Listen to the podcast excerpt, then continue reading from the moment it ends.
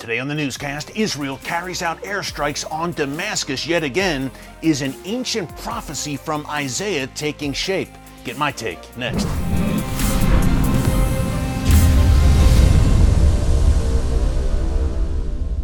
Hey folks, Erick Stakelbeck here. Welcome to the Watchman Newscast. For the first time since July 19th, last night overnight, Israel reportedly carried out airstrikes in Syria. In particular, targeting the Syrian capital of Damascus yet again. Now, folks, as we have detailed for you many times here in the newscast, in really the past few years, in particular recent months, Israel has carried out many strikes in Damascus for two reasons primarily. Number one, Damascus is a transit point, in particular, Damascus International Airport, for Iranian weapons shipments that are heading through Syria on their way to southern Lebanon and into the hands of Iran's most lethal proxy, Hezbollah. That's number one.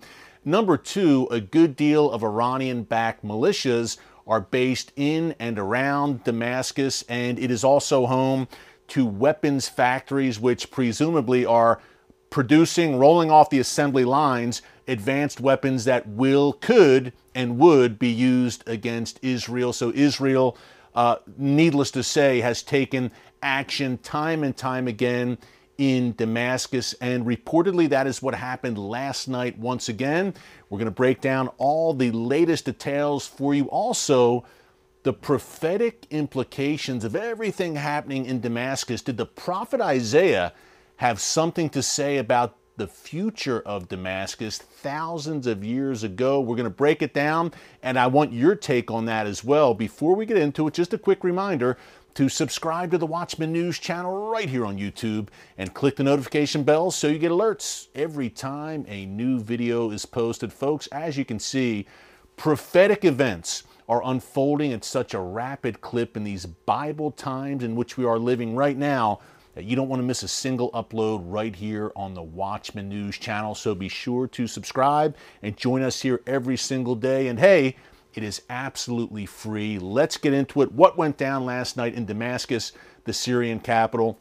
According to media sources in the region, Israel carried out strikes in Damascus, killing four Syrian regime soldiers, soldiers of the Syrian army of Bashar al Assad, and several more were wounded as well. Now remember, the Syrian regime works in tandem with the Iranian regime and Hezbollah throughout Syria uh, at these weapons factories. And that was what was reportedly targeted last night weapons warehouses and depots yet again in and around Damascus. Now, it was to the point last year, folks, we reported here that Israel actually shut down Damascus International Airport for the better part of a week because these weapons shipments just kept coming in through that airport, many times on civilian flights, essentially disguised.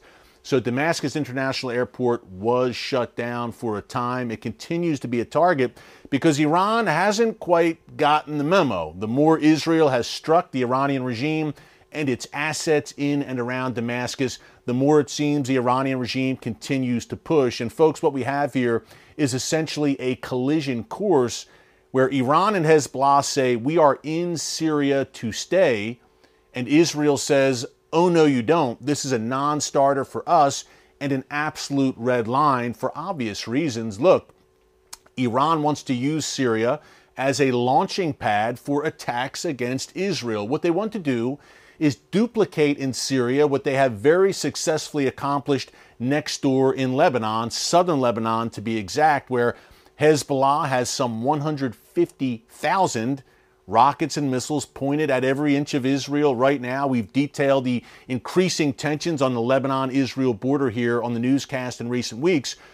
Duplicate that in Syria, in Iran's view, that's a complete coup. Then you really have Israel surrounded and you have a base from which you can launch further attacks against Israel. Obviously, Israel says that's an absolute no go, as well as Iran's efforts to transit precision guided missiles, PGMs, through Syria. And folks, those precision guided missiles do exactly what their name says.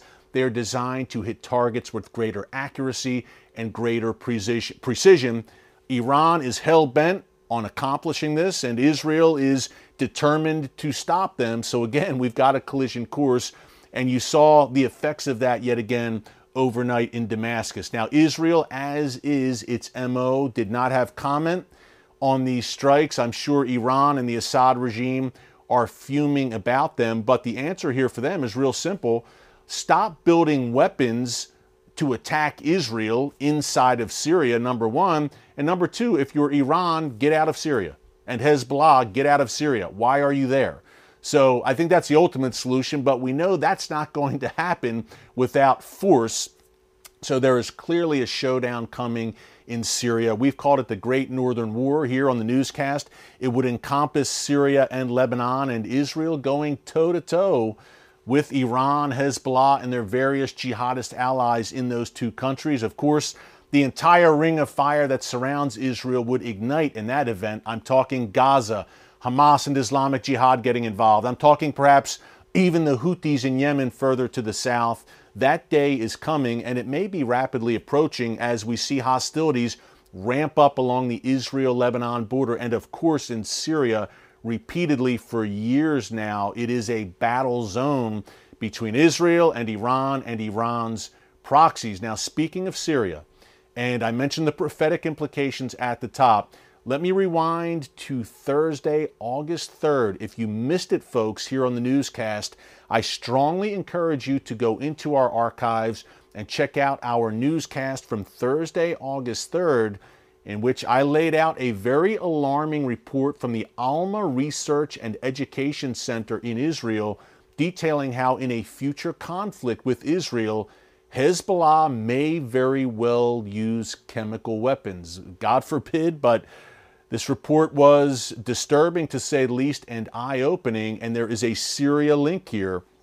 In northwestern Syria, there is a Syrian, basically, military complex called the CERS, C E R S Center, where the Syrian regime, according to this Alma report, is developing weapons of mass destruction, certainly chemical and biological weapons.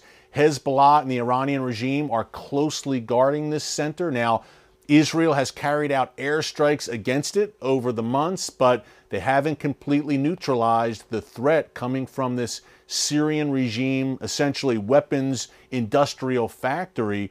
And there are chemical weapons there, according to this ALMA report. Again, I encourage you to check that report out. Now, if and this report said, look, it can't it cannot be ruled out that Hezbollah would use chemical weapons in a future confrontation with Israel. Folks, if that is the case, if the Assad regime or the Iranian regime or Hezbollah were foolish enough uh, to go that route and use chemical weapons against the state of Israel, what do you think Israel's response would be? Israel would respond against not only Iran and Hezbollah, but against the Assad regime, Syria, which openly hosts Iran and Hezbollah on its soil, which is collaborating with them, and which hosts and is developing these weapons on Syrian soil, Syria would pay a high price as well, which brings us to the prophetic implications.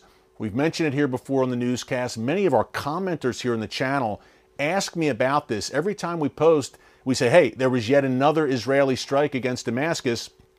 People are asking in the comments, what about Isaiah 17? And what they are referencing in particular is the book of Isaiah, chapter 17, verse 1, which says, and there are different translations I know, but which says in essence that a day is coming when Damascus will cease to be a city.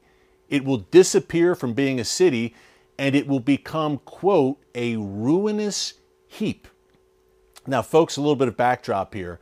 Remember, Damascus is one of the world's oldest inhabited cities, going back thousands of years. To my knowledge, it has never completely been destroyed or razed to the ground. Even the Mongols, which destroyed everything, who destroyed everything in their path, did not completely destroy Damascus. So it would seem that Isaiah 17 has yet to be fulfilled. Now, I know there are various takes on this. Some say, no, no, no, it was fulfilled over the last decade in the Syrian civil war. And yet, I disagree strongly because Damascus continues to be a city it, parts of Damascus absolutely have been a ruinous heap, but it has not ceased to be a city to the point where its international airport is still up and running. On our live stream this Wednesday, August 9th, I want to dig into this with you all. The live stream is one hour between 4 and 5 p.m. Eastern Time, where we take viewer questions as well. So I would really like to get your take on this. Do you think Isaiah 17, verse 1, that prophecy is yet to come? Perhaps you think it was already fulfilled. I'd love to get your take because we're talking a lot here in the newscast, and prophecy watchers are talking about obviously the war of Gog and Magog, the book of Ezekiel, chapters 38 and 39. Some talk about Psalm 83. Is that yet to be fulfilled? And Isaiah 17 is absolutely a passage that many people are bringing up as they see the chess pieces moving on the board in the Middle East right now. And when we have frequent action in Damascus, like I'm outlining for you again today, which occurred last night, and we have reports like we saw last week chemical weapons development in Syria, you can absolutely see where some dangerous days may lie ahead in that country and in Damascus. Would love to get your take. Uh, let me know what you think. That live stream, again, will be between 4 and 5 p.m. Eastern Time on Wednesday, August 9th. And we get a chance during that hour long live stream to have kind of some one on one personal time here with the Watchman viewers and a give and take. So it's a lot of fun. So be sure to join us for the live stream then until tomorrow. Thanks so much for joining us here on the Watchman Newscast. God bless you. And remember, never hold your peace.